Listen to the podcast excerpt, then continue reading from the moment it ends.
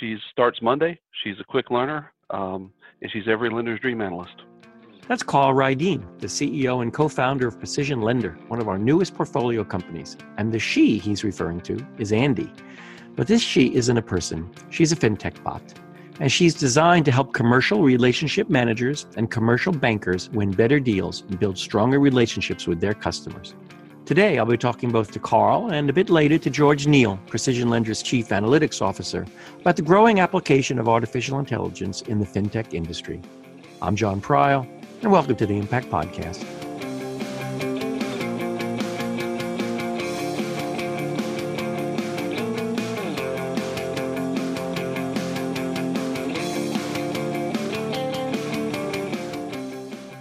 If you're not familiar with PrecisionLender, they work with around 200 banks, ranging from small operations to some of the largest financial institutions in the world.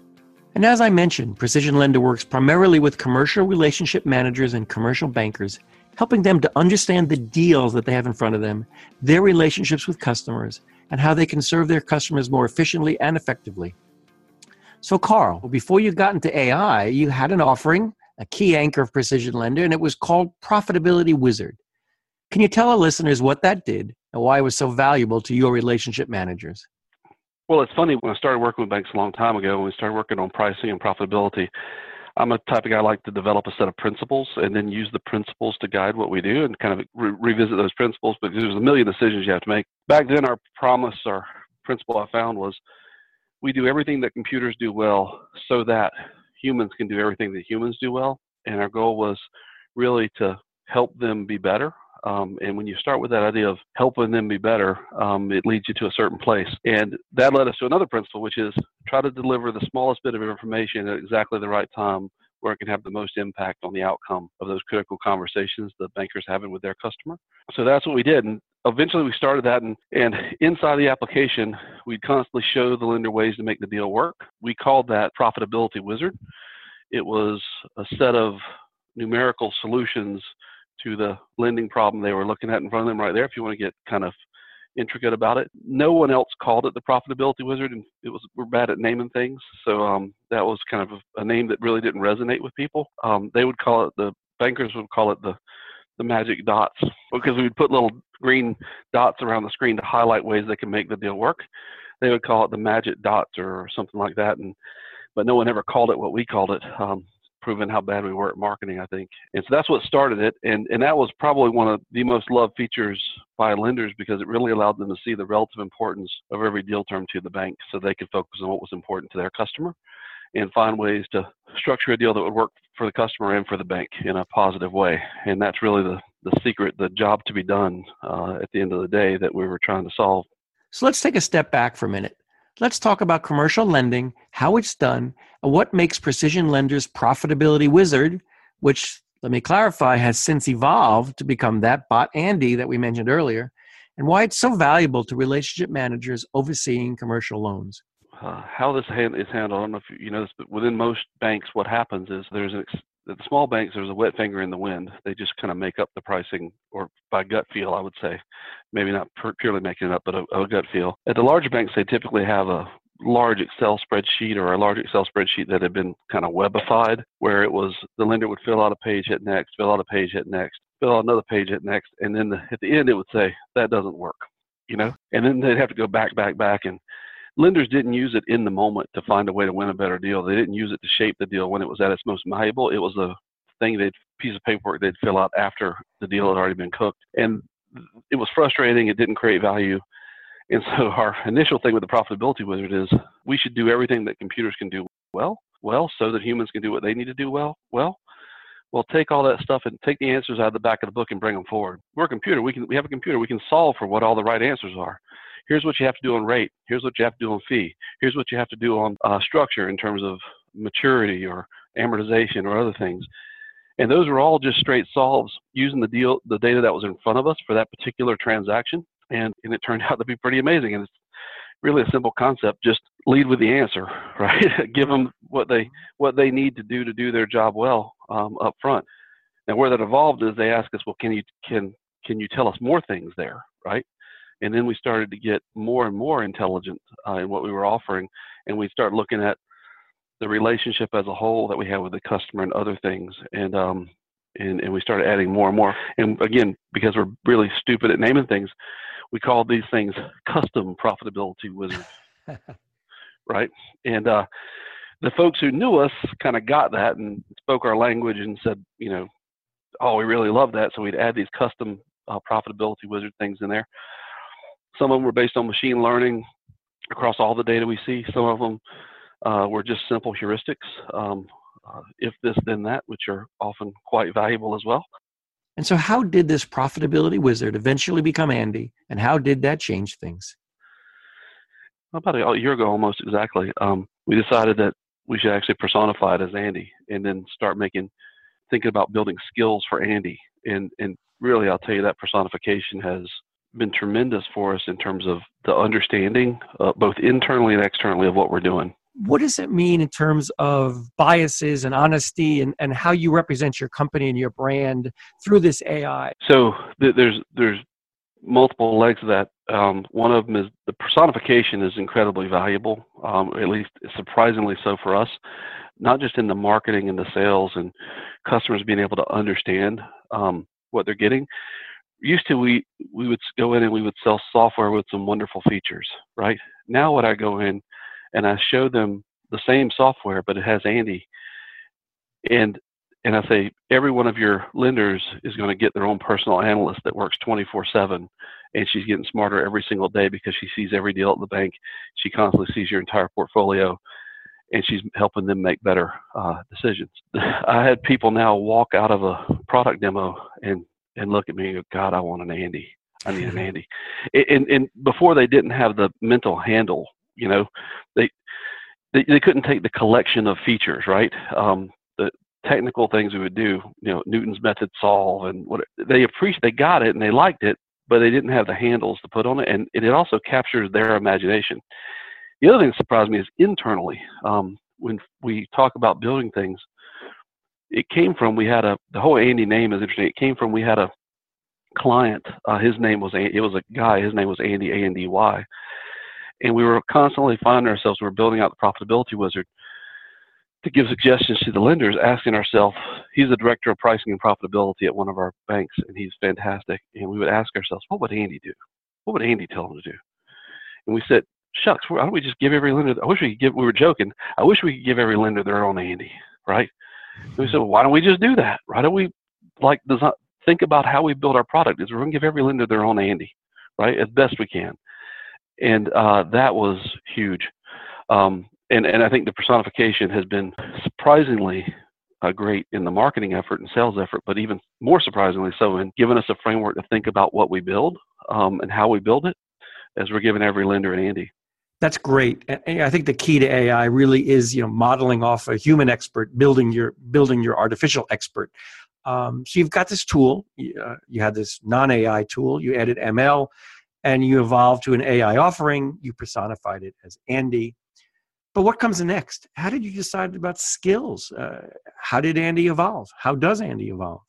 One of my favorite qu- quotes is uh, Pablo Picasso uh, Good artist copy, great artist steal.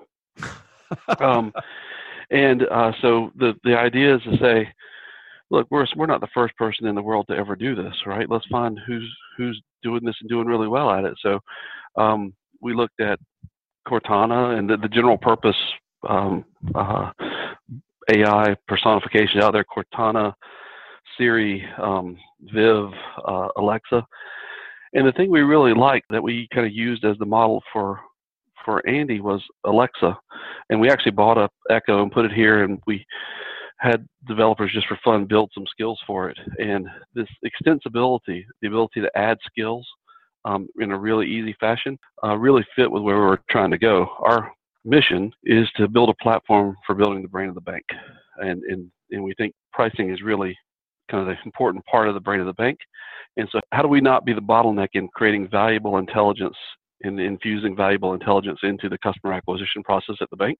So, uh, we build a, a platform for us to build skills initially, but then we uh, later this year, we'll make that platform available to our customers to build skills and even third parties to build skills where they can mix in their data into the context And again, put the smallest bit of information on the eyeballs of the relationship manager uh, so that the human can do what the human does best work with that other human being, the customer, to solve their problem. And are you comfortable putting a skill out early? Does it have to be perfect? What's the timing of, of kind of your learning of the value when an end user is seeing and using these skills for the first time? So we, we iterate and we, we one of my other favorite quotes is, "I don't let the perfect be the enemy of the better." And a lot of mm-hmm. times, uh, folks will get obsessed with perfect, but sometimes I'll find uh, reminding folks of kind of where we, what do you do today, right?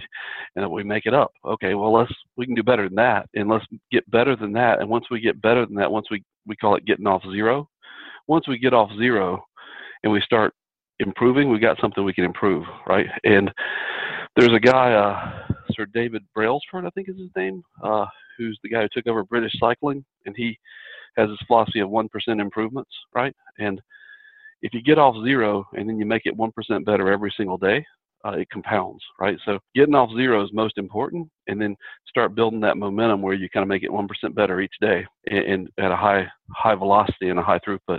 So we start with basic skills, and we start with how can we make it better? Where are the places where something is valuable, a piece of information that's valuable? So, for example, one of the first ones we did was the util- predicting the utilization of lines of credit. The profitability of a line of credit is very sensitive to its utilization, right? So if I loan you, if I give you a million dollar line of credit and you don't ever draw it, it, I never generate any revenue. Sure. If you draw half of it, I generate, you know, yield on five hundred thousands of drawn balance. If the full thing, I get a yield on a million. So my revenue is highly dependent on the utilization. So we did in the, in the early days of the software. Well, that matters. So we'd ask the relationship manager, put in the utilization. What do you think it's going to be? And they didn't know. Mm-hmm. And so then we asked the admin, well, put in a default uh, for what do you think the utilization will be? And and they they might know better, but they still didn't know. And so what we said is that's really valuable. It's something that humans don't know. Gosh, we have the data to be able to predict this better than anybody because we see the portfolio every single week. We track the balance changes, we track the utilization, and we can say, uh, what are the factors that would allow us to predict the utilization a priori? And could we do it better than the wet finger in the wind they're using now? So find something really valuable that they're kind of making up now, and winging it, and let's get better than that. And then once we get better than that, then we start getting some miles on the odometer and we can make it 1% better, 1% better every day and continue to improve that skill and dial it in. And that's exactly what we did. That's fantastic. So you talk about computers doing what computers can do, the workers doing what workers can do. And in this case, it really sounds like you're augmenting a workforce as opposed to automating it. What's your take on those two lenses? So, and I will say I do have my moments where I worry if I'm wrong about this, but I don't think I am. I think I'm right. Um, I'm a believer AI can amplify humanity. The, the idea is that as prediction AI and machine learning and all things are going on makes prediction cheaper and cheaper and cheaper. Whenever a particular piece of value chain becomes very cheap, its complements become very valuable. So right now, predict humans aren't very good at prediction. Computers are amazing at prediction. Prediction becomes very cheap with AI um, and, and large amounts of data.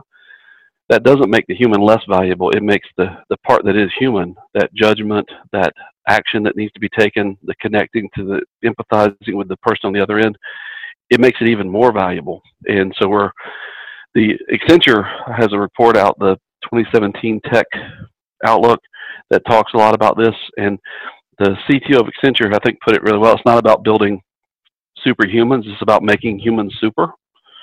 And uh, I, I, really like that, and I, I agree with it. So there, there are billions of dollars of money being poured into AI research with all the big guys, pick them, Facebook, Apple, Google, etc. Yet here we are. You're a small company. You've made a huge investment in AI. It's really done uh, some amazing things for your company already. How should other CEOs be thinking about AI in terms of their own business and then maybe these other ones which may or may not be considered as threats? Um, so we, we I'll come back to my Pablo Picasso quote. The, the big guys are building large horizontal. Uh, I wouldn't compete with them on that front, but they're making it all available to you at, at ridiculously uh, economical prices to use in particularly narrow verticals um, like ours.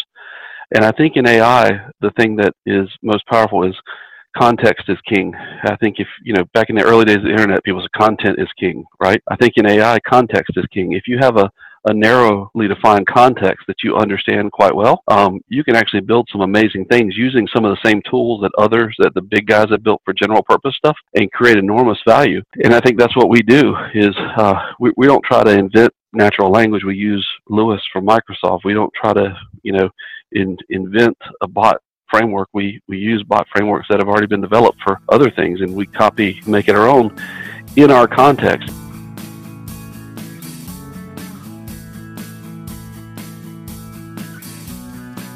With that great overview from Carl about how PrecisionLender is using AI as the foundation, let's now drill down a level deeper with George Neal, PrecisionLender's Chief Analytics Officer.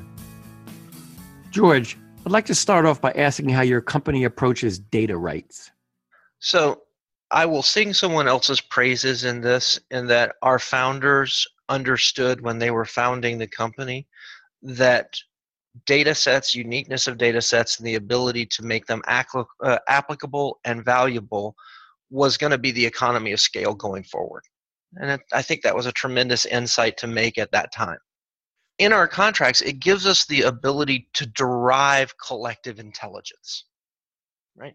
So while I'm not going to be able to, nor would I want to, say, hey, the bank across the street from you who happens to be our client is using this deal. Now that's that's that's just a bad bad thing to do. What I can say is collectively across all banks, when we see things that look like this deal, this is the way that turned out. Fabulous. And that's the heart of what we've been calling applied analytics since we started and and applied analytics has really evolved to this application or applied artificial intelligence now. So I think that's terrific. Um, how is uh, Andi going to evolve in terms of how it will interact? What you know, one of the other thesis areas we often talk about is conversational business. So, what are your thoughts about how these RMs are going to be uh, working with Andi? So we see it, um, and you talk about conversational business. Andi is actually built around a conversational platform. So a lot of our management of Andi is done through Slack, through a through chat. So we can actually tell Andi things on the backside to make her smarter as we watch the conversations come through.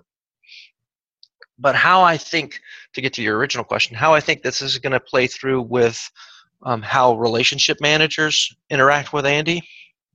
To give you a scenario that I do not think is that far fetched, you're on a golf course you're a relationship manager, the client is there with you. You send Andi an, a text message saying, Andi, I'm standing in here with John. Can you give me some options on a $15 million CRE under these following basic guidance? And she'll be able to pop back viable options for you. That's tremendous. So that's that's not a far fetched state. No, it's great, and it, it, right, it is here now. And and what we're doing is taking these interfaces that were very common in the consumer side and moving into the business side. So we'll stick with your analogy. Sometimes we're going from consumer to, to commercial. So what about training then? Uh, obviously, we have lots of data. Uh, you know what you want to deliver in terms of the insights you get there. But you mentioned that you're monitoring. So w- what's the story with, with humans in the loop? And and uh, when Andi asks for help or says I don't know, uh, how does how does that all play out? So one of our basic tenets is to use the best information and best intelligence that we have, not the not the most award-winning data science that we have. So in a lot of cases what that means is that an individual will know far better than the best model you can build. And the way it manifests here, every interaction with Andi, I should say every chat interaction with Andi, um, although it's similarly true with a lot of the machine level interactions, comes through a chat window that people are monitoring on our side. So that when we see andi say i don't know we can we can immediately say but she should have known and this is what she should have known. And we can either fix that right there or we can put that in a work queue of things to be worked on. The other thing that that happens is we use human training a great deal. So we do a lot of supervised learning here because the space is very specialized. There's a lot of subject matter experts in the space. There's a lot of very specialized knowledge that you can capture if you have a human in the loop. Just the ability to say, you know, I know it looks like you were talking about a credit card, but you're really not, that's something that a human would likely pick up far faster than uh, an initially trained AI. I'll just give a quick story because I'm a big fan of I'm a big fan of the Freakonomics podcasts, uh, and they were talking about sequential bias, not AI bias or machine learning bias, but you know, if, if you and I see a coin flipped five times in a row and it's all heads, we still know it's 50% that the next one's going to be heads again, but we think it's going to be tails. And they did a study, and I think it was in India. They were watching loan officers, and when a loan officer had rejected three loans in a row, the odds of that fourth loan being approved, whether the data was good or not, quite high. It was a, it was a statistical anomaly that there was bias built in on the human side already. So you've already got those protections, and banks have those protections built in, and obviously you manage, or the banks are managing the portfolios the right way. But I'd like to understand your thoughts on that, and more importantly, how you're focusing on teaching Andi to ensure there's no bias in the data coming in and in the recommendations coming out. So let me start by saying that there was a gentleman who won a Nobel Prize, I believe it was, or it may have been a Fields Medal or something similar to that. Um, and I need to look him up, but his name was Heckman, and his award-winning piece of work was the Heckman regression, which gets rid of sample so, or which addresses sample selection bias that frankly almost all banks face. So to get really really geeky, I would say that almost every bank out there when they start doing analytics of their portfolio and behavior of their portfolio, pretty much all of them already have sample selection bias in them. One of the things that we have is a broader distribution of observations because we have access to so many banks' data that we suffer a little less from that. Right? So you can say, and if you look at what the Heckman problem presents for banks, you only know what happens or what the results are for loans that you approved. Right? So your sample is inherently biased towards those things which you approved in the past. You have no idea what would have happened to those things that you didn't approve. So, what we have at our disposal is a much broader sample and a much more diverse sample than what most banks have. So, inherently, I would say our data set is better predisposed to having less bias than any single banks. Now, how do we make sure we don't inject more bias? Well, of course, there's standard data science techniques you can use to make sure that you're providing uplift. We do we do pretty rigorous um, evaluations against holdout data sets and against you know testing data sets. All of that goes into sort of the less exciting to talk about, but sometimes more fun pieces of data science. But the biggest way that we do that is we test and we watch. So every prediction that we make, we record every prediction that we would have made even if we weren't asked for it we record so andi has this great thing about how she's built right now and i'll go back to that line of credit skill she doesn't say anything if she doesn't have an opinion and when i say have an opinion i think it's substantially different than what you have on the screen right now that's an opinion mm-hmm. if she thinks you're probably really close to right or you're probably plus or minus 10% she won't say anything it doesn't mean we don't record what she thought the answer was. We still record what she thought the answer was. We still monitor that. We still track it over time. Was she right? Was she wrong? Well, that's the perfect flavor for training. You do it behind the scenes, just like Tesla with its self driving mode always being on, tracking what it would do versus what humans would do. And they're doing it to really build a data set and defend themselves. But in your case, it's a really critical training element. It it really is, and there's there's some really fun stuff that you get out of that. By choosing when not to speak, you can build more credibility for your AI. Because if the AI wants to talk about every little change that you made on the screen, it starts getting annoying. So that's one thing. Two, we're cognizant of the confidence levels to which we make predictions and the confidence intervals of those predictions. So if she's not confident enough to tap you on the shoulder and say, hey, John, you might want to consider that that value might be a little bit off, then she doesn't do it. That doesn't mean she doesn't have an opinion. It just means she chose not to share it because she wasn't sure enough. So let's go a bit deeper and talk about your tech stack. When I was talking with Carl, he mentioned how much you take advantage of the technology of some of the bigger players. So, what do you use? PrecisionLender's entire stack is built in in Microsoft Azure. That is held to, I would say, not with any type of religious fervor, but rather with the cognizant knowledge that everything that you do to expand the production footprint of the application expands multifold the control requirements, the the management footprint, etc. So if you go outside of of Azure for production anything, then all of a sudden you've you've included the trust footprint for that, all the security. We've got to expand the audit requirements. We've got to expand, you know, all of these things. And dealing with financial service firms as customers, those requirements are very, very strict. It is as core as getting the math right. So uh, we we you can hear around here the phrase the things that will will potentially put us out of business is if we get the math wrong or we break trust. You know, and perhaps getting the math wrong is a manifestation of that but our whole business is built around making sure that our control environments are properly maintained and managed for financial service firms. So we do run on azure. Our data science stack is predominantly sql based we use some Azure ML Studio for some of the automated testing. We do have work that's done in Python and R.